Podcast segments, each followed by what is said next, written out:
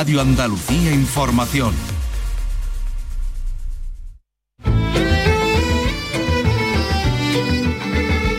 En RAI, Andalucía es cultura. Con Antonio Catón. Buenas tardes, abrimos la semana de los museos con el anuncio de la retirada de los escenarios de Bumburi. He oído que la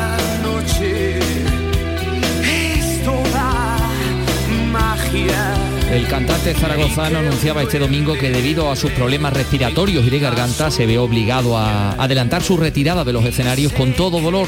Aquí en Andalucía el Festival Icónica de Sevilla, en que iba a actuar en septiembre, ha anunciado la devolución del importe de las entradas a quienes la hayan ya adquirido. Ha venido a visitarnos el escritor gavitano Antonio Tocornal, que viene a hablarnos de su novela Mala Santa, ganadora del premio Felipe Trigo en su edición número 41. Miki Román, buenas tardes. Hola, buenas tardes. Presenta la historia de una prostituta mala santa a través de seis instantáneas eh, a lo largo de, de su vida, un retrato descarnado y naturalista que nos muestra algunas de las sombras del ser humano, la esclavitud, la vulnerabilidad de los ancianos e indigentes o la sexualidad de las personas con discapacidad. Y nos acercamos a la muestra Confesiones de una urraca muerta de la sevillana Veredas López. Es la primera vez que esta artista expone en solitario en su ciudad. Carlos López, buenas tardes. Hola, ¿qué tal? Buenas tardes. Efectivamente, reúne 12 obras entre pinturas, instalaciones y esculturas que están realizadas con materiales reciclados. La artista bucea en sus recuerdos infantiles para articular un discurso en torno al valor de la naturaleza y de la familia. Arranca, arranca el procedimiento para inscribir como bien de interés cultural la romería del Rocío. Cultura lo ha publicado en el Boja y destaca que esta romería es la más multitudinaria de Andalucía, la de mayor extensión territorial.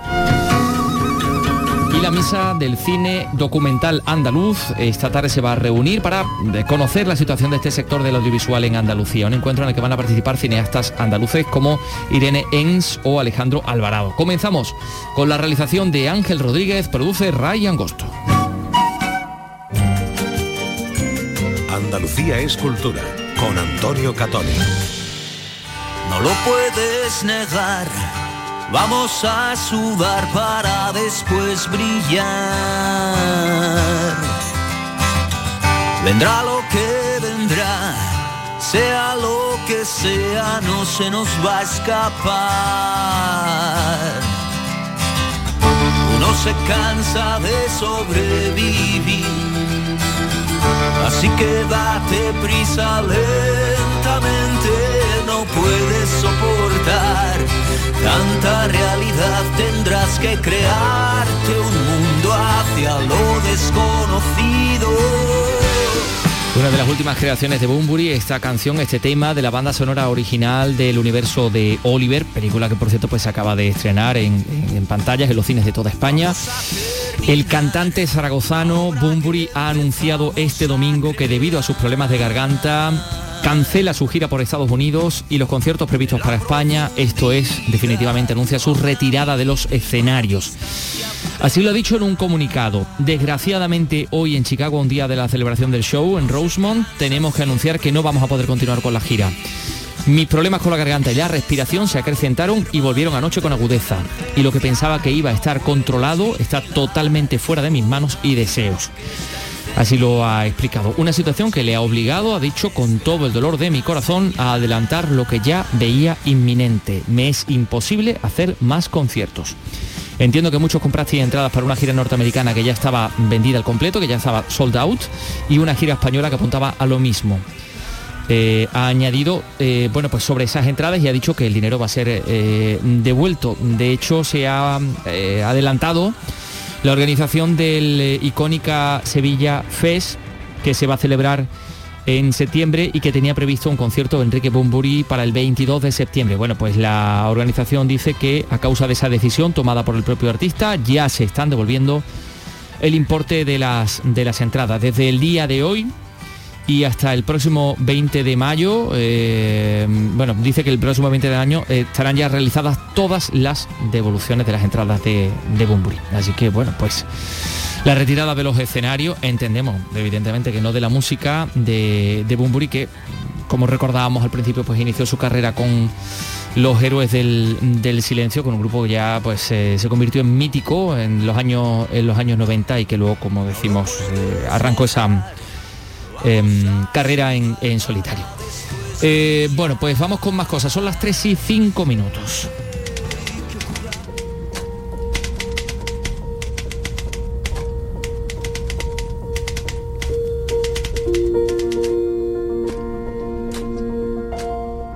Como se escribía antes, claro, ya las novelas se escriben más bien en ordenador, en ordenador muy silencioso. Bueno, suena un poco la teclilla. Suena un poquito, suena un poquito. Yo todavía escribo así, ¿eh? ¿Sí? Sí. Ah. Y sin mirar a las teclas. Sí, eso sí, pero, pero con una máquina siempre. Pero tú porque practicas la escritura automática también, ¿no, Carlos? También practico la escritura automática, sí, Bueno, pues yo creo que el escritor gaditano Antonio Tocornal no es mucho de escritura automática porque nos ha visitado para hablarnos de Malasanta, la novela con la que ha ganado este año el premio Felipe Trigo. Un relato duro, un relato sórdido alrededor de la protagonista que le da nombre, nacida en un prostíbulo y destinada desde el primer momento a seguir los pasos de su madre a lo largo de seis décadas. Son como seis instantáneas, ¿no? Eh, eh, en momentos concretos de su vida, a, los, 15 años. Pues de 10 en 10 años. Son las que componen los seis capítulos del relato tremendista por momentos, pero también con momentos para la ternura y para el humor. Hola Antonio, ¿qué tal? Bienvenido.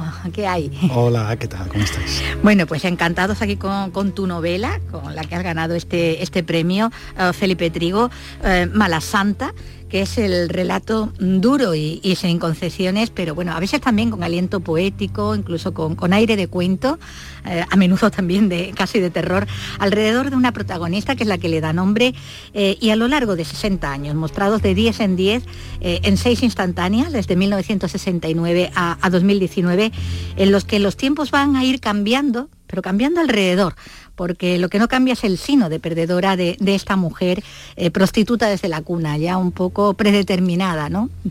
Exactamente, es la historia de Mala Santa, eh, narrada de 10 en 10 años, como tú dices. De hecho, los capítulos no van numerados 1, 2, 3, 4, 5, sino 5, 15, 25, etcétera, que corresponden a la edad aproximada de la protagonista en cada uno de ellos.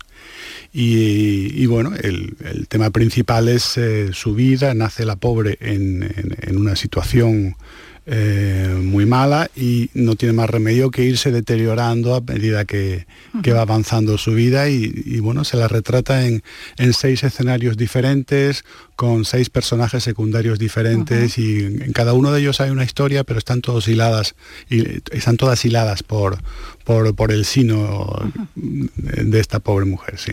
Sino trágico, ¿no? que, la, que la marca, eh, que hace que viva, bueno, esa, esa existencia pues como, como atrapada en una pecera, ¿no? Viviendo en círculos, ¿no? Como ese pez de la, de la portada, eh, con un mundo alrededor del que ella en realidad no participa, que casi no conoce, ¿no? Del que no sabe casi nada, porque bueno, a ella le, le, ha faltado eso, formación, lo que ha hecho que no pueda tener horizontes. Exactamente. Ella no puede, ella no tiene poder de decidir eh, sobre su vida. Los demás deciden siempre por ella. Eh, al final, bueno, a, mitad de la, a mitad de la novela ella toma una decisión importante y deja el, el prostíbulo donde nació y donde trabajó durante media vida y cuando piensa que se van a arreglar las cosas, pues... Eh, no tiene capacidad para arreglarlo. Claro, no, tiene la formación, no tiene la capacidad y bueno, es la vida la que la va arrastrando y la que la va hundiendo cada vez más profundamente en el, fango.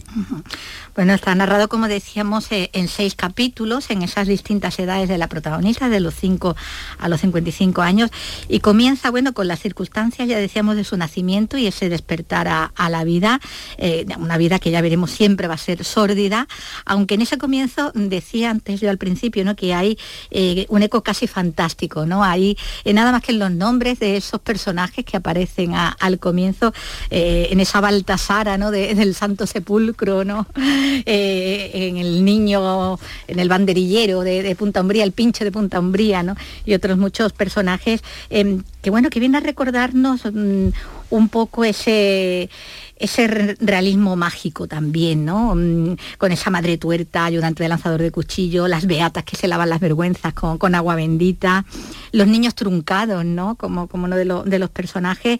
Eh, hay mucha fuerza puesta, por ejemplo, en los nombres, ¿no? Son los cuidados. Sí, los nombres son importantísimos.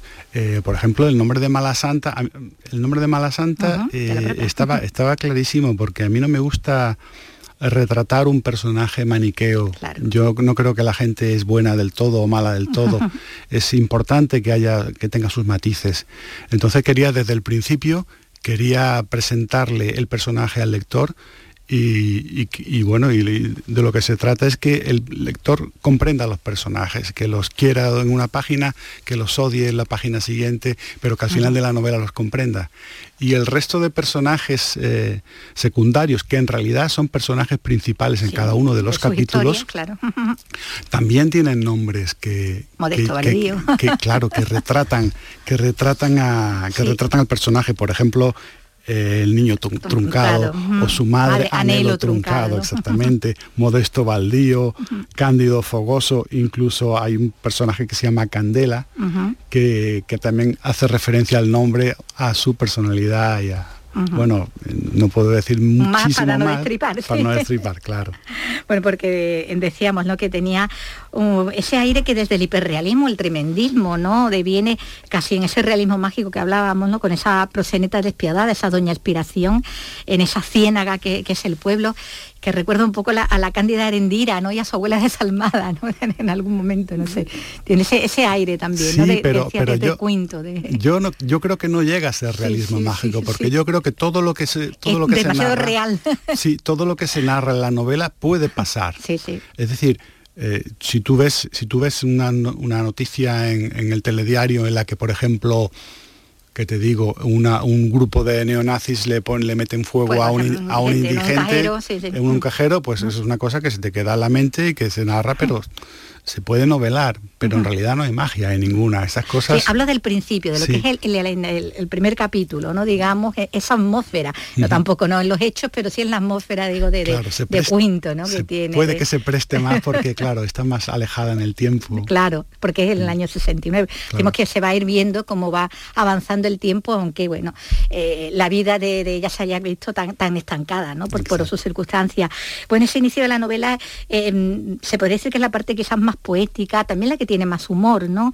A pesar de, del patetismo, de la sordidez y de la, y de la brutalidad que lo envuelve todo, eh, que va a ser esa la, tónica de todo el relato, que ya decíamos que es muy duro, por momentos también, pues eso, muy, muy descarnado, ¿no? Muy tremendista, también se ha hablado, ¿no? De que la novela tiene ese aire, ¿no? Tremendista, ¿no? Claro, dicen que el tremendismo, eh, que el, origen del tremendismo, que tuvo su apogeo en, la posguerra, ¿no? Con Cela y tal.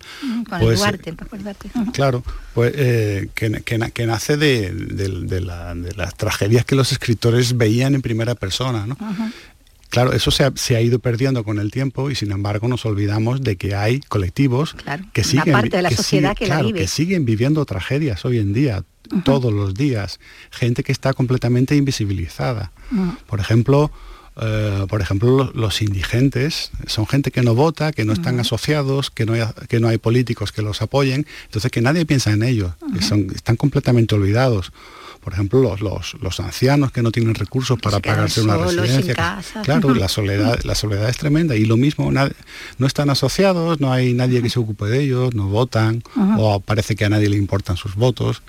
Entonces ahora tenemos eh, bueno, tenemos varios colectivos que secularmente han sido también apartados de la sociedad y que, que bueno, en los últimos años, pues eh, afortunadamente, pues han sabido alzar su voz, ¿no? Los más conocidos, aparte del feminismo, que ya está archi, ganada esta batalla, pienso yo, eh, pues tenemos todas, las, eh, todas las variedades de, diferencias de género y, este, este, y, estos colectivos ahora ya se están dando también o ya han conseguido también muchísimas, muchísimos éxitos. Sin embargo, estos otros que te he mencionado antes lo tienen muy mal porque no son capaces de, organizarse para alzar la voz. Y en este libro se ha intentado darles un sitio, ¿no? darles voz de alguna manera, o por lo menos que cuando volvamos a ver a, un anciano pobre o a un indigente o a una prostituta que, vemos que la pobre no tiene otra cosa, o sea, no tiene otra posibilidad en su, en su vida que para ganarse, para ganarse sustento que vender su cuerpo, pues que sepamos comprenderlos y que nos preguntemos cómo han llegado hasta ahí. Porque bueno, como dices, a través de la peripecia central de, la protagonista de Mala Santa, estás abordando, bueno, pues esas cuestiones que evidentemente, siendo tan duras, no, no pueden dejar de ser eh, tal ¿no? Como es la esclavitud sexual, la soledad de los ancianos, el odio, la violencia contra los débiles, la transfobia. Eh, bueno, también aborda eh, la sexualidad de las personas con discapacidades físicas o psíquicas, eh, que van a ser además esas personas, por cierto, la que más empatía van a generar en la, en la protagonista, junto con ese hombre en declive, ¿no? anciano y solo, igualmente vulnerable, y con los que actúa, bueno, haciendo un poco también honor al nombre, ¿no? Casi como una samaritana también de, del amor y del sexo, ¿no? Con ellos. Claro, ella tiene sentimientos también. Ella, a pesar de, su vida tan dura, tiene, tiene empatía hacia ciertas personas, no, solamente hacia, hacia la persona a la que tú haces referencia, sino algún, algún personaje más durante la novela. Este es otro colectivo eh, que yo quería sacar porque nos preguntamos a veces o simplemente ignoramos que todos tenemos necesidades sexuales, deseo sexual y algunos tenemos eh, más posibilidades que otros de combinarlo o menos posibilidades que otros. Pero ¿qué pasa con la gente que tiene que, tienen problemas físicos, que, tienen, que tienen, sí, tienen problemas físicos o psicológicos, que son un cuerpo pero, pero con una mente eh, disminuida, o al revés, que son una mente lúcida pero con un cuerpo que, no se puede mover. Eh, también tienen sus deseos sexuales y tienen muy pocas posibilidades de colmarlos, ¿no? Yo me, me pongo en lugar de estas personas y me imagino que no lo tienen que pasar bien. Mm. Bueno, como decíamos, eh, ella va a actuar así, ¿no? Eh, desarrollando esa, esa solidaridad, digamos, ¿no? Con, ese, con esos personajes mientras va viviendo y vamos viendo nosotros como lectores su propio declive, esa caída progresiva y continua desde, desde la miseria del comienzo, porque la verdad es que ya empieza mal, ¿no? Y contradice aquello de que más bajo no se puede caer, porque sí, se puede. Pues sí, en cada capítulo se puede caer más bajo, es una es una novela, la verdad es que es, dura y precisamente eh, a colación de esto, pues eh, has mencionado antes el uso del humor. El humor en esta novela era, era importantísimo, era como contrapunto. Primero, primero porque yo pienso que la combinación de tragedia y humor casa muy bien, que el humor en una tragedia, en un drama, es como el, como el, grano, de la pizca de sal que se pone en una tarta, en un dulce para realzar eh, el sabor y, en este caso pues es la, es la, píldora, el azúcar que se pone en la píldora, ¿no? Como en la canción de Mary Poppins. sí, para hacer que, se pueda tragar, la, medicina dura, ¿no? Bueno, todo esto está contado a través de, unos cuantos espacios físicos, además sin localización concreta. Está esa ciénaga del comienzo, el pueblo natal, fronterizo, ¿no? Con, Portugal. Está la carretera, con su, con su parte también de room movie, que la tiene la, la novela, ¿no? En ese viaje de camino hacia, hacia ese futuro incierto, ¿no? De la mano de del viejo quincallero, y también una ciudad del norte y otra del sur, igualmente eh, sin nombre, eh, unos espacios que, bueno, que son parte esencial también del relato, ¿no? Sí. El, eh, espacio temporal estaba claramente definido porque incluso salen los, años. Claro, claro. Entonces he querido dejar los espacios físicos un poco más abiertos para que cada uno reconozca el, espacio físico más parecido que tiene en su entorno. Entonces yo creo que podría, podría ser un acierto el no haber querido darle un nombre, concreto. Bueno, el, nombre del pueblo ficticio que se llama La, Ciénaga, que yo creo que ya también dice mucho. Sí, sí, sí, ya está, ya está bautizado. Y, tiene ya, bueno, todo, todas sus eh, sus connotaciones, ¿no? Bueno, por unos espacios por los que se mueve esta protagonista, como decimos, en ese descenso al infierno, casi desde el purgatorio, porque la verdad es que de sus comienzos también era, eran infernales, porque pasa por todas las dejaciones desde su llegada al mundo, eh, el mundo desde luego más feo posible es el que le toca a ella, pasando por pues, todo ese sometimiento, la brutalidad y la violencia, incluso por parte de todos los altos estamentos de la sociedad durante un puente de la Constitución bastante brutal, ¿no? Sí, pero, pero, pero esas cosas... Que también pasan. Pero es, exacto, esas cosas pasan, se leen en el periódico y a veces las leemos, las olvidamos, pero se quedan en algún sitio de nuestra memoria y es de, ahí donde nace la novela. Y mira que yo no tengo Sí, que no pretende cargar tinta ni nada, pero que es una cosa sí, que... No, pero que yo tampoco tengo una vocación militante como escritor, a mí me tira mucho más la parte estética, que, que yo no... no pretendo, que el mensaje o que... Que no pretendo cambiar el mundo ni nada, pero, pero son cosas que... Que, se cuelan ahí, claro. Que, existen, que uno registra sin querer y que, y que salen por otro lado en algún momento. Bueno, que están, están ahí en esta, en esta novela, eh, porque como vemos para la protagonista, para ella, para todos los sometidos como ella, para los vulnerables, eh, pues no hay apenas compasión ¿no? por parte de los otros. Pues no, es que es la vida misma. Tal cual, ¿no? si hay alguien, si hay alguien que es capaz de, ganar, de, enriquecerse ganando 5 millones de euros en comisiones vendiendo mascarillas cuando los sanitarios no tenían mascarillas, si no hay compasión ahí, ¿dónde, dónde la va a ver? Bueno, pues desde el tremendismo retrata, como decimos, esa permanente, ese permanente abuso ¿no? sobre los débiles por parte de, de los fuertes, de los que tienen eh, el poder, ese abuso, como decimos, sobre esos olvidados de, de la sociedad, esos perros flacos a los que, bueno, todos se vuelven pulgas y a los que, como decías antes, pues se prefiere no ver. Mm, mejor dejarlos ahí ignorados por todos, ¿no? Esa, es la tónica, ¿no? Y es contra eso, contra lo que se revuelve la novela un poco, ¿no? Bien, sí, yo eh, lo único que espero de esta novela es que si, si, si puede ah, abrir los ojos a alguien después de haberla leído y que la mirada hacia los olvidados haya cambiado un poquito, haya un poco de compasión o de comprensión o de empatía, yo creo que ya será un éxito, independientemente de los valores literarios y estéticos que tengan. Bueno, pues esto es Mala Santa, es la novela de Antonio Tocornal con la que ha ganado este último premio de novela Felipe Trigo, eh, un galardón que bueno que se concede, que concede el Ayuntamiento de Villanueva de, la Serena, ¿no? de, Badajoz, eh, que sirve de trampolín para muchos autores noveles, aunque bueno, en el caso de Antonio Tocornal es veterano y, ya tiene premios ¿no? en saber literarios, pero bueno, esto es también un, un espaldarazo, ¿no? Bueno, no lo sé. a esta altura, ¿no? ¿Cómo lo no, esto es una cosa que a mí se me escapa. Yo no sé muy bien cómo funciona el mundo editorial. y ya, esta es mi quinta novela, publicada y, bueno, si sale algo bien, pero si no, ahí seguimos escribiendo en mi casa, en el campo y olvidados de todos. Y hoy estamos en la radio y, en los periódicos, mañana ya no nadie se acordará de nosotros y ahí quedan los libros y ya está. Bueno, Gaditano, no lo sé si lo habíamos dicho al principio, eh, ¿estarás en Mallorca? ¿Sigues viviendo en Mallorca o te volviste a Andalucía? No, sigo viviendo en Mallorca. Mallorca, ¿no? Llevo media vida en Mallorca. bueno, pues muchísimas gracias, Antonio, enhorabuena. muchísimas gracias a vosotros.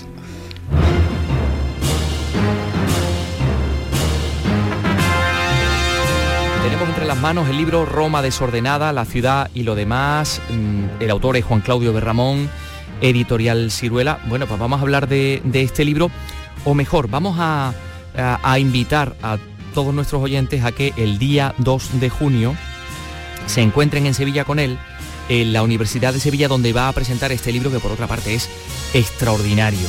Bueno, mm, estamos hablando de un libro en el que Juan Claudio Berramón, diplomático, escritor, nos habla, nos cuenta cosas sobre Roma, nos habla del color de los edificios, de la abundancia de los pinos, del turismo, de la ausencia de cafés, de, de la vida de María Zambrano alimentando a los gatos romanos, o de la cultura etrusca, o de, o de en fin, o de Pasolini, o de tantísimas cosas.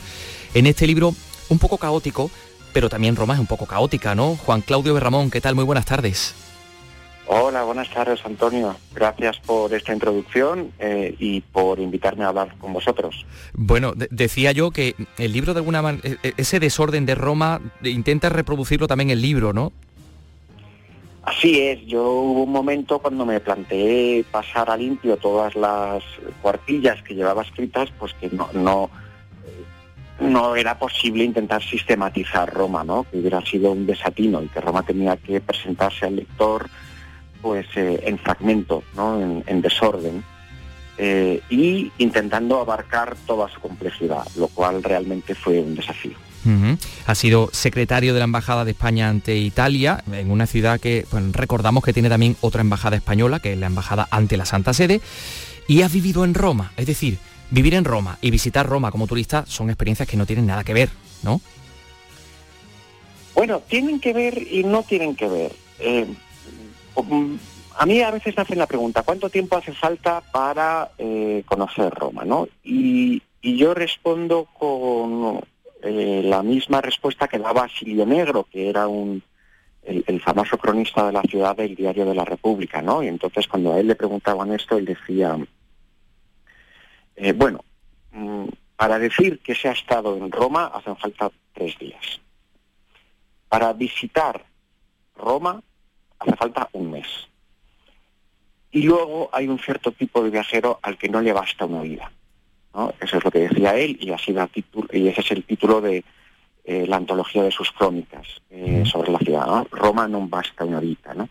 Entonces, la diferencia entre el turista y el, y el residente allí, el expatriado allí, es que eh, el segundo es muy consciente de que no le va a bastar la vida ¿no? para, para conocerla entera. ¿no? Yo creo que el Cano dio la vuelta al mundo, pero nadie ha dado la vuelta a Roma. y, y yo he intentado hacerlo con el libro, pero, pero no lo he conseguido, ¿no? Aunque es verdad que he visitado muchas islas.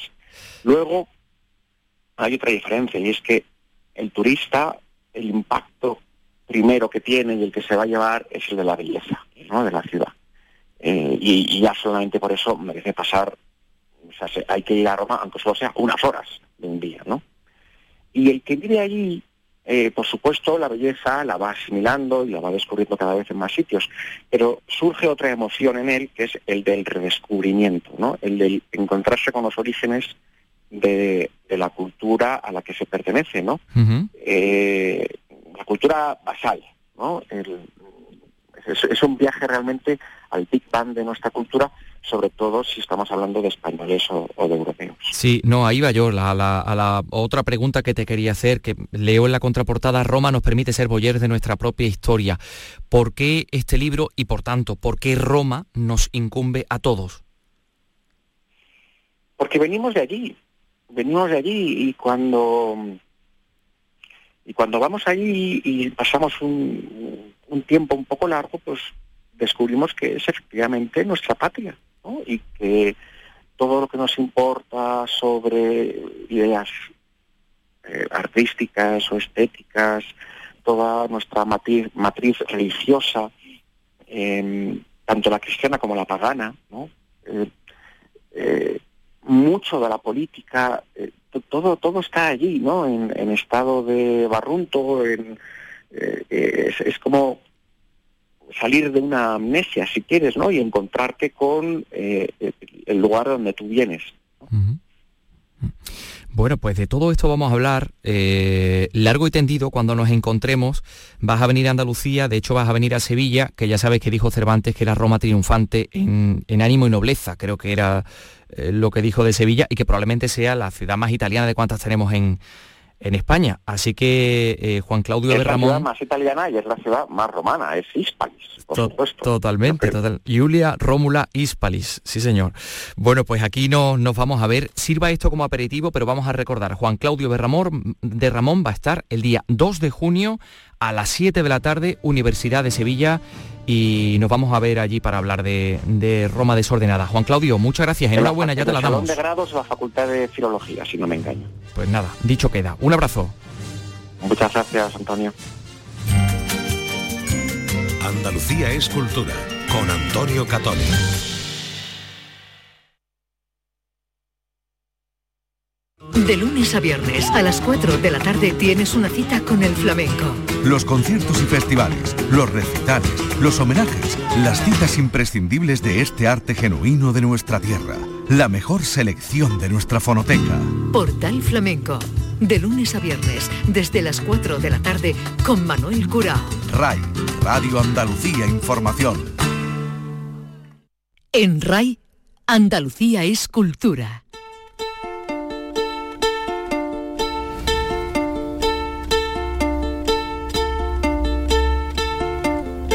Son las 3 y 29 minutos.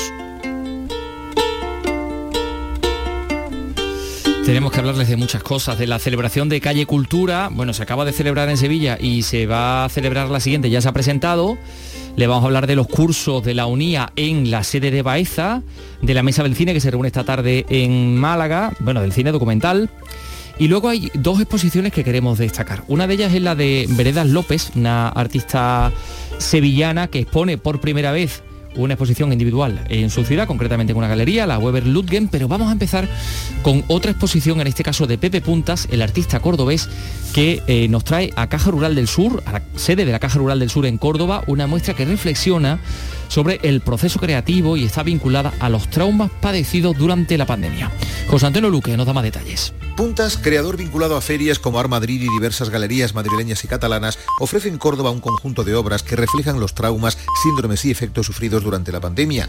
Utilizando diversas técnicas como la madera, el papel, los acrílicos y el óleo, el pintor no cuelga cuadros hechos, sino que muestra el trabajo creativo mediante las huellas que han dejado las obras durante su proceso de elaboración. La mayoría del trabajo que está expuesto es azaroso, o sea que son manchas de pintura, pruebas de color, pruebas de grueso de pinceles, son esas manchas que se van produciendo mientras tú estás haciendo una obra artística.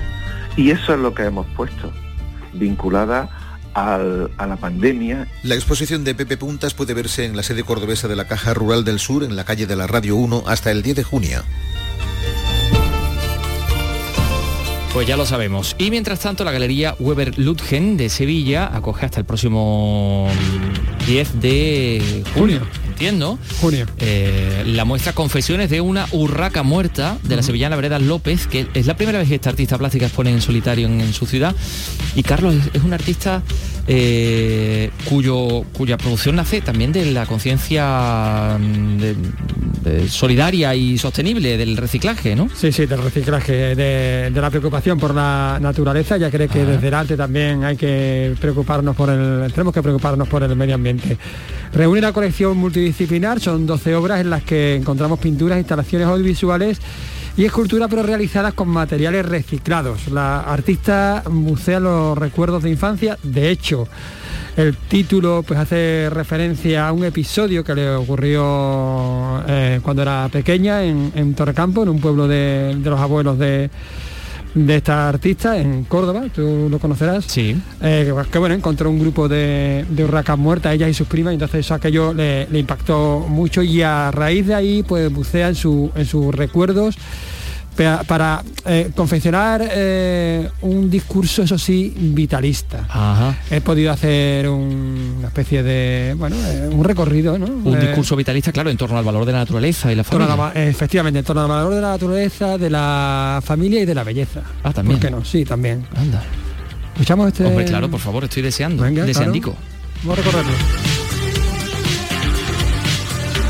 Vereda López, hola, ¿qué tal? Buenas tardes. Hola, buena. Bueno, vamos a empezar este recorrido. Entramos y nos encontramos una gran pieza colgada a la pared. Eh, la verdad que impresiona por sus dimensiones, por su colorido. Pues está hecha todo con bolsas de plástico. Eh, durante dos años estuve recopilando bolsas de plástico y, y lo que ahora parece grande empezó siendo muchísimo más grande. Lo que pasa es que, claro, cuando trabajas con este material, al darle calor, pues va poquito a poco encogiendo. Y bueno, he disfrutado mucho. Te puedo decir que quizás ya no pueda volver a hacer una pieza así porque ya no se ven tantas bolsas de plástico tiradas por, por la calle, ¿no? Eh, Es curioso, ¿no? Nos, nos vamos concienciando poco a poco, ¿no? nos Parece que vamos no. concienciando, sí, con lo cual quizá dentro de unos años ya pues tengan que trabajar con, con otro tipo de, de residuos humanos, ¿no? Me llama la atención porque vemos hormigas, vemos un- media naranja, ¿no? Quizá una mula, Sandía. flores. Bueno, eh, la recreación de, pues de lo que he dicho anteriormente, de, de los momentos vividos con mi abuelo, en el campo, en su huerta, en, en su antiguo Land Rover, los caminos de tierra, sí, mi Tú, experiencia. tú eres de Sevilla, pero tus abuelos de- no, no son de Sevilla, ¿no? Son del medio rural. Sí, ellos son de un pequeño pueblo del norte de Córdoba, Torrecampo, y mi familia entera, por las dos partes, es de allí. ¿Cuánto hay de, de onírico en este trabajo y cuánto hay de realidad? Pues yo creo que mm, 60-40, sí, podremos decir. Hay más, hay más de, de- de sueño que de... Eh, no, lo que pasa es que, claro, como lo, lo- lo expreso de una forma em, quizá tan, tan personal, pues a vosotros puede parecer más onírico que real, pero no, 60% de realidad, ¿no? Por lo menos en mi cabeza. Curioso, curioso. En contraposición a la, a la pieza que acabamos de, de ver, tenemos aquí un- una pintura de, un tamaño medio, pero que también tiene ese colorido, ese impacto, ¿no? Es todo acrílico, hecho con, pincel y algún punto de, spray todavía, que ya lo he eliminado de mi creación, por quitar el aluminio también, pero aquí se conserva. Pues nada, pues igual, hablando de, mi abuelo, que era alérgico a, los huevos, eh, se ve mi madre, mezclo los, personajes que, podéis ver en mi obra siempre son personajes reales que los he convertido en, o en algún animal o mezcla de animales o, sí, porque plantas. Vemos un, ojo alado. Sí, un ojo, dependiendo también del color del ojo, pues será una persona u otra alrededor de mi vida, sí vamos a continuar. En, la misma pared, también junto a esta pieza, encontramos una instalación que es un audiovisual, que es lo que escuchamos de fondo. Eso es. Esto es, pues es el resumen de, toda la, exposición. Es la última obra que he creado y, es un homenaje exclusivo a mi abuelo. Es su vida desde el comienzo, donde él aparece como, una gacela corriendo, su vida rápida, ágil, saltando vallas y poquito a poco pues se va convirtiendo en un elefante, el vídeo va más lento, la música va más lenta, hasta que sale de la espiral y ya se convierte en águila. ¿Tú también has montado el vídeo y has compuesto la música? No, la música no. La, música es de Yazar, pero la composición del vídeo sí. También junto a esta pieza tenemos otra que bueno, ocupa prácticamente toda un ala, ¿no? Sí, es la pieza principal de, la exposición y es pues representa la, la, espiral de la vida y todo en torno a, como he dicho antes, a mi abuelo, desde que nos llevaba en coche al campo a todos los primos, sus tomates en, la, en su huerta, la mula, la sandía, el girasol, las enormes hormigas, o nos parecían enormes allí en el, campo, desde que él era una, una, gacela hasta que sale de, la, de la espiral de la vida y se convierte en águila. ¿Con qué materiales has confeccionado esta pieza? Pues estos son mm, polietilenos, son realmente envases de plástico, los que podéis usar cuando compráis productos de limpieza. ¿no? Entonces tengo muchísima gente a mi alrededor que me va guardando sus envases. No solo los que recojo, los que voy acumulando también, sino los que me, los que me regalan, ¿no? me aportan. Incluso tienes aquí cinturón de seguridad de coches, ¿no? Sí, bueno, pues poquito a poco eso intento que lo que compre sea lo mínimo. Se puede decir, puedo, puedo hablar, puedo contar mi historia sin tener que, estar gastando ni darle más importancia a una pieza porque haya costado más dinero la producción, sino todo lo contrario, ¿no? El, valorar pues el material que, que nos encontramos. Que, Vereda, eh, eh, veo que bueno, efectivamente eh, usas plástico, usas, bolsas, envases, incluso cinturones de, seguridad de coche estamos viendo por aquí y todavía no hemos terminado. ¿Cuál es tu proceso creativo? ¿Te adaptas a lo que encuentras o tienes ya una idea preconcebida y vas buscando ciertos residuos? Bueno, la idea mm, normalmente la tengo clara. Y los residuos lo que hago es ir acumulándolos mm, poco a poco, los voy limpiando, los voy cortando, los acumulo, los voy dejando en estantería, los tengo siempre presentes, los veo en el estudio, pero la idea no tiene que partir por aquellos residuos, sino yo sé lo que quiero decir, cómo lo quiero decir, dependiendo de lo que tenga, puedo buscar más o puedo adecuarme a lo que tenga, pero no, no es el residuo el que manda, es la idea lo principal. Y entramos en una habitación pequeña en la que encontramos otra, otra pieza también realizada con los mismos materiales. Con los mismos. Aquí sí que hay materiales mm, como son las canicas, que bueno, juguetes de, mis hijos que he ido acumulando y aquí se han, servido, ¿no? Pues las canicas los he usado para, para conseguir los ojos de los personajes, en este caso. Muchos ojos en, tu, en tus piezas. Eh, ¿Le da mucha importancia a las miradas? Eh, sí, puede ser, puede ser, puede ser. quizás las personas que tengo más cerca sí que las he convertido en ojos, pero ya te digo, las puedo convertir también en animales o en plantas o en mezcla de todo, de todo esto. Eh, vemos eh, motivos recurrentes, ¿no? La gacela, el águila, lo que parece frutos, ¿no?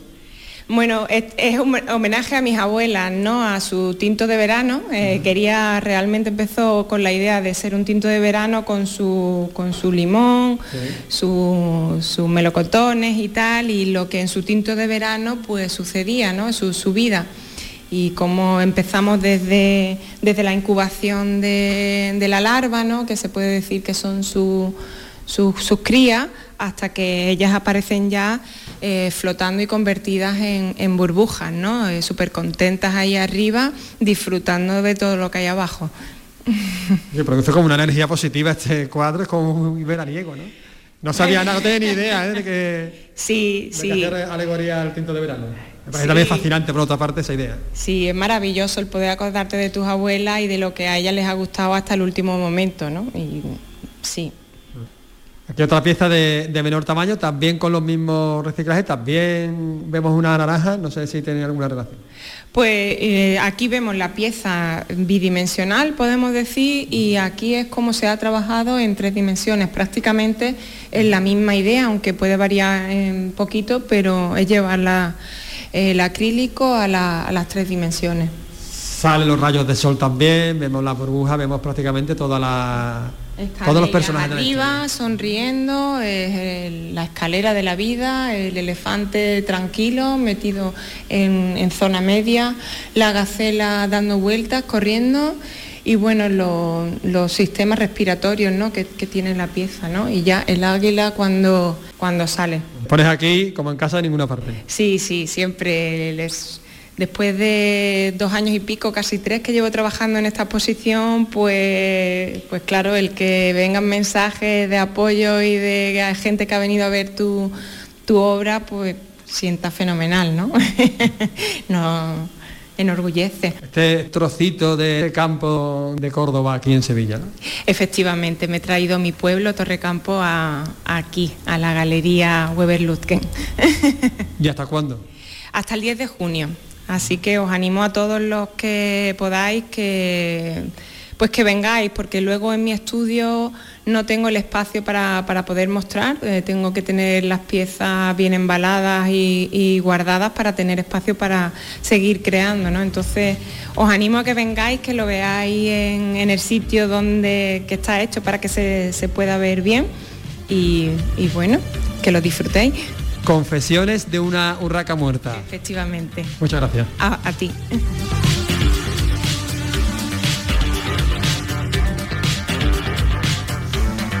Eh, querido Carlos, ¿dónde está la Galería Weber Ludgen de Sevilla? Pues está en la zona del eh, Pumarejo. La zona del Pumarejo. La zona del Pumarejo por la zona de, la Alameda. Vale, o sea que entre eh, la zona norte del casco histórico, ¿no? De Sevilla. La, zona norte. Si te, esperas un segundito, te busco exactamente dónde está la calle y mira, ya la tengo. A ver. Calle Fray Diego de Cádiz, Ah, número 13. Bien, bien, bien, ya sé por dónde está. Sí, es una de las pocas calles de, la propia Está justo, plaza, justo al lado de la plaza, una de las pocas calles está a, escasos 6 metros, 10 metros de la plaza. Sí, estupendo, ya, ya he cogido yo onda. Bueno, pues nada, eh, desde luego para no perdérselo, las confesiones de una raca muerta de una extraordinaria artista como es Veredas López. Eh, el otro día mm, fue Vicky Román a la sede de la UNIA porque presentaron todos los cursos, pero hoy se han presentado los cursos, los cursos que van a tener lugar en la sede de Baeza, en la sede de mm, Antonio Machado, ¿no? Y por allí va a pasar pues el escritor Sergio Ramírez o Luis García Montero o el presidente del Comité Español de Bioética, Federico de Montalvo. Son algunos de los 19, perdón, de los ponentes que van a participar en los 19 cursos de verano que van a tener la sede de Baeza. Eh, o que se van a desarrollar en la sede de Baeza y son cursos que, bueno, pues recuperan los habituales aforos de las aulas, una vez recuperadas las restricciones por la pandemia. Jaén Lourdes Prieto, cuéntanos. Alrededor de 700 alumnos podrán participar en los 19 seminarios que se ofertan en la sede Antonio Machado de Baeza a lo largo de tres semanas, entre el 16 de agosto y el 2 de septiembre.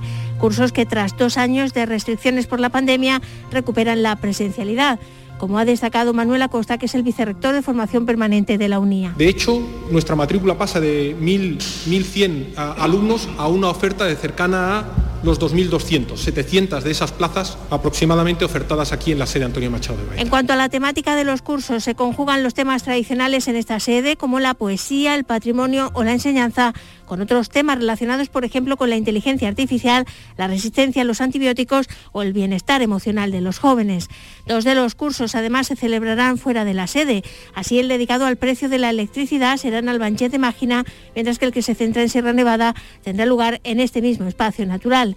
Una programación que se completará con una oferta cultural que contará con conciertos de jazz y flamenco, una velada literaria o visitas guiadas a la ciudad. Y todo eso con Baeza y con esa maravillosa comarca, esa zona del centro de Jaén como escenario, así que para no, para no perdérselo. Ya saben que tienen toda la información en la web de la UNIA, échele un vistazo porque merece la pena. Algo que va a pasar esta misma tarde, la reunión de la mesa del cine documental andaluz, un sector bastante, bastante concreto y con unas características evidentemente particulares. Se va a analizar esta tarde la situación de este eh, sector del audiovisual en Andalucía. Es un encuentro en el que van a participar cineastas andaluces, entre ellos Pablo Macías, Irene Ens o Alejandro Alvarado. María Ibáñez, Málaga, cuéntanos. El cineasta Alejandro Alvarado nos ha hablado de la salud del documental. Desde la aparición de lo digital eh, ha, sido toda una revolución en el cine de lo real y de hecho, bueno, hay películas genieras que, que han tenido muchos espectadores en salas de cine, ¿no? Que el cine documental cada vez está más presente en las plataformas, etcétera, etcétera, ¿no? Nosotros creemos que desde que es importante que tanto el público, ¿no? Como eh, la ciudadanía tenga acceso a este cine andaluz. La mesa del documental trabaja desde hace unos meses y en contacto con las administraciones. Creemos que el cine documental eh, es rico, es diverso, tiene muchas formas y bueno, desde la administración eh, se estaban creando un nuevo borrador de ayuda a la producción de cine documental. Y bueno, en, el último borrador parece que, el documental creativo quedaba fuera de la ayuda, se reducía, ¿no? Por lo tanto, hemos trabajado durante tiempo en interlocución con, con la administración en, intentar modificar ese borrador. El contenedor cultural de la universidad acoge el encuentro esta tarde a partir de las siete y media con la proyección de varios cortos con coloquio y diálogo posterior. La entrada es gratuita.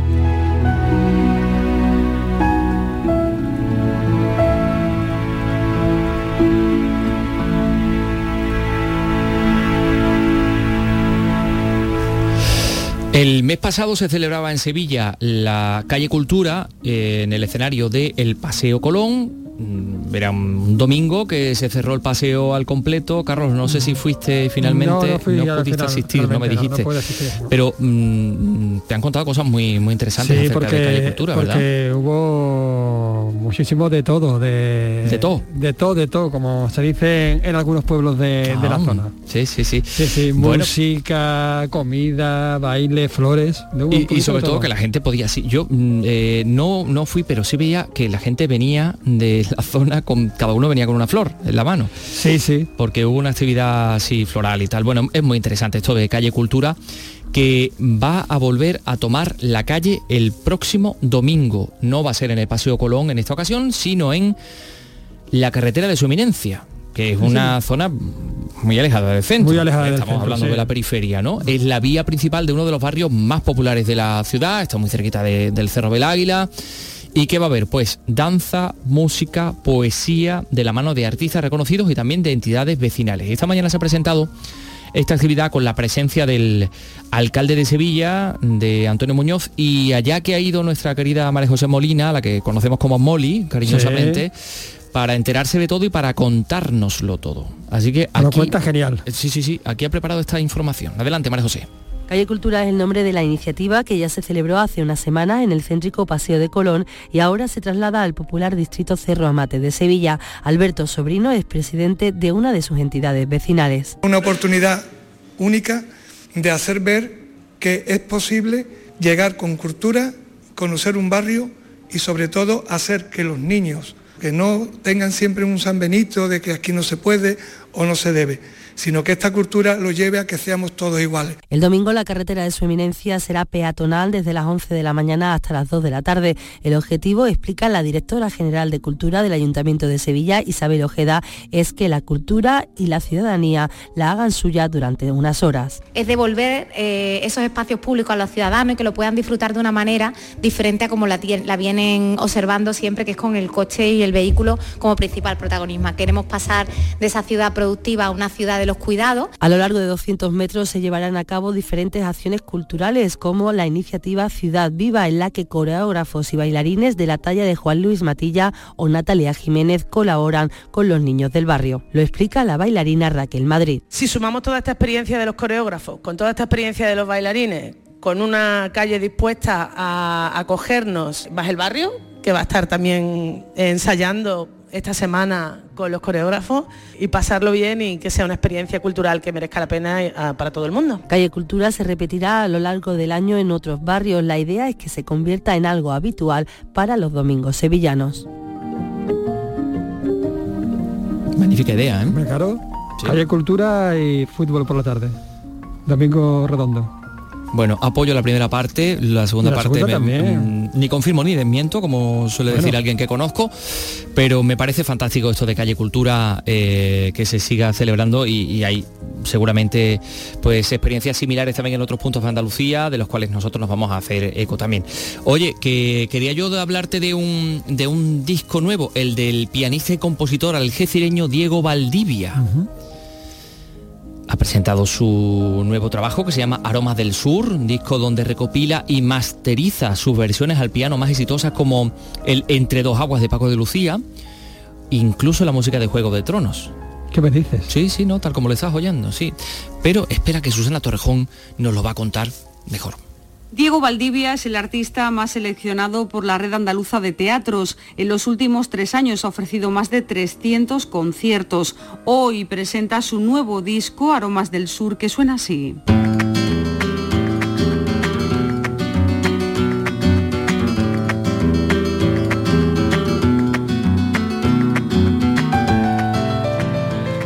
Disco se incluyen versiones como esta del Entre dos aguas, pero también temas propios como Sevilla o Puerta de Tierra.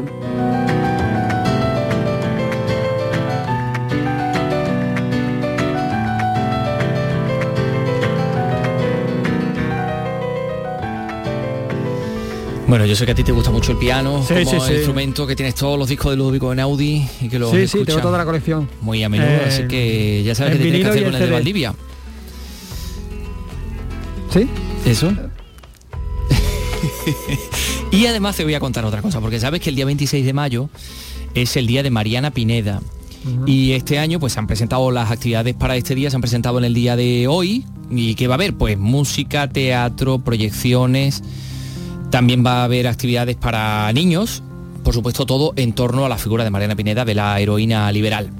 Mm, eh, va a haber jornada de puertas abiertas en la sala Mariana del Ayuntamiento, visitas guiadas por una, ruta que se va a hacer por la ciudad en torno a pues a Mariana Pineda y gira por las bibliotecas municipales de una obra infantil y de un cuentacuentos sobre Mariana Pineda también.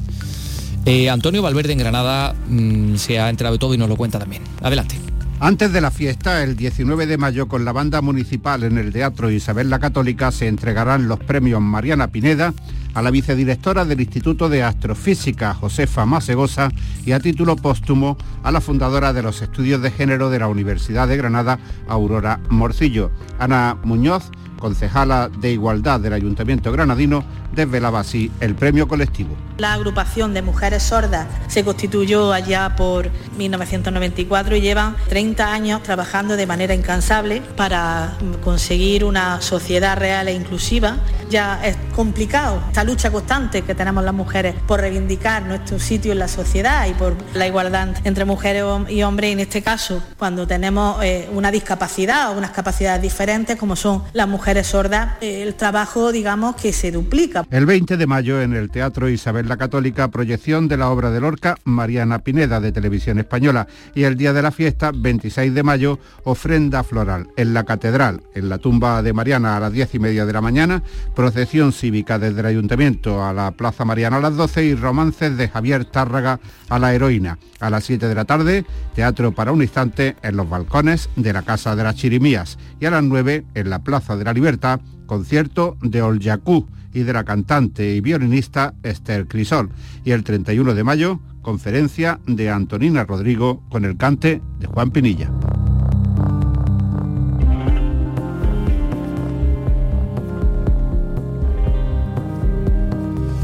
Y vamos a hablar del rocío. De la figura de bien de interés cultural que eh, ya saben es una figura que pretende eh, proteger ¿no? Eh, determinadas expresiones culturales, como es el caso. ¿Por qué? Pues porque el BOJA, el Boletín Oficial de la Junta de Andalucía, ha publicado la incoación para proteger como BIC esta romería. Eh, en su número del 16 de mayo publica esa incoación del procedimiento para inscribir con, eh, eh, como bien de interés cultural, como BIC, con la tipología de actividad de interés etnológico, la romería del Rocío en, en Almonte, que ostenta un enorme valor simbólico, dice, y etnológico como representación de la identidad andaluza, siendo especialmente significativa la actividad patrimonial inmaterial. Esto es la, tradición, ¿no? Eh, bueno, ya saben que la romería se celebra anualmente durante los días previos y siguientes al domingo de Pentecostés en esa aldea de Almonte, la aldea del mismo nombre, la aldea del Rocío, la romería mariana supracomunal más multitudinaria de Andalucía junto con la de la Virgen de la Cabeza de Andújar. Desde luego la de mayor extensión territorial más allá de los límites geográficos de la propia comunidad, con especial incidencia en las ocho provincias andaluzas, constituyendo una emblemática manifestación de la religiosidad popular andaluza. Y de ahí esa idea de, de que eh, pues se comience a, a echar a andar este expediente para que se convierta en bien de interés cultural. También hay evidentemente aquí algo importante desde el punto de vista religioso y de eso vamos a seguir hablando, porque en Córdoba se celebra el primer foro de diálogo islamo-cristiano. ¿Mm? Eh, atención, Carlos, islamo-cristiano para la familia abrahámica. Es decir, para... Para los, claro, las religiones eh, monoteístas, ¿no? Podemos Para las tres ¿no? grandes, vamos, sí. Sí, bueno, pues se trata de un encuentro internacional reunido en la sede de la Casa Árabe para promover el diálogo interreligioso. José Antonio Luque nos da más detalles. Lo promueve la Fundación por la Cultura Islámica y la Tolerancia Religiosa con la colaboración del Instituto Universitario de Ciencias de las Religiones de la Complutense y la Cátedra UNESCO de la UCO. El objetivo es ampliar el ámbito de diálogo entre musulmanes y cristianos a todas las religiones. Recoge el testigo de los primeros encuentros que tuvieron lugar en Córdoba en 1974 y 1979 con representantes de otras confesiones religiosas, además de musulmanes y cristianos. Una de las ponentes es Pilar Garrido, profesora de Estudios Árabes e Islámicos de la Universidad de Murcia. Acabamos de emprender este camino, esta senda de diálogo aquí en Casa Árabe, en Córdoba, con el Foro de Córdoba de- del Diálogo Islamo-Cristiano a la familia abrahámica conmemoración que en la que se van a ir enumerando eh, todos los metadiálogos que realmente nos unen, que hacen ese encuentro posible en, en ese caminar, en ese devenir hacia la paz. Este movimiento, impulsado en los años 60 del pasado siglo por el Concilio Vaticano, está apoyado por el Papa Francisco. De la reunión de los 11 prestigiosos expertos internacionales de diversos estados y confesiones saldrá este martes el manifiesto de Córdoba por la fraternidad humana. Andalucía es cultura. Con Antonio Catoni. Voy a enseñar una cosa que mi madre me enseñó cuando yo era pequeñita. Muy sencillo. Usted habláis mejor que yo lo vaya a decir perfectamente. Se trata de cómo me la maravillaría yo. Cómo me la maravillaría yo. Cómo me la maravillaría yo. Que cómo me la maravillaría yo. Que cómo me la maravillaría yo. Que yo No, tenía no, no somos capaces de decirlo y por supuesto, mm, vamos, no seríamos capaces de compararnos con Lola, eh, ni muchísimo menos. Con 72 años, tal día como hoy, fallecía como consecuencia de un cáncer, un cáncer de, de mama. Hace por tanto 27 años Lola Flores, personaje esencial de la música, de la historia de las últimas décadas de nuestro país. La jerezana que comenzó con la copla, con el flamenco, que, mm, que- que- que fue actriz, que, fue presentadora de, de televisión y que por supuesto fue inolvidable. En el café de Levante, entre palma y alegría, cantaba la salsa mora. Se lo pusieron de mote porque dicen que tenía los ojos como unas moras. Que nos dejaba temas inmortales como eh, este La Zarzamora, que por cierto por expreso deseo se pudo escuchar en su entierro, o Pena Penita Pena, o, o- o tantos otros, ¿verdad, Carlos? Porque eh, hay mucha gente que habla de Lola como precursora de la- del rap con esos recitados, Pues ¿no? por- me las probablemente, sí, sí, yo. claro que sí. Sí, Lola fue pre- precursora de, de mucha música popular que hoy escuchamos. Sí, sí, sí, sí, pues eh, si te parece nos vamos a Muy ir referente. escuchándola y disfrutando de la, el talento de, de Lola Flores eh, que se nos iba tal día como hoy hace 27 años. Mañana regresamos, hasta Venga, mañana. mañana. Vicky Román, adiós Carlos López, ahí ha estado Ángel Rodríguez en la realización, Ray Angosto en la producción, aquí en el micro también Antonio Catoni. Un saludo, adiós. Vengo del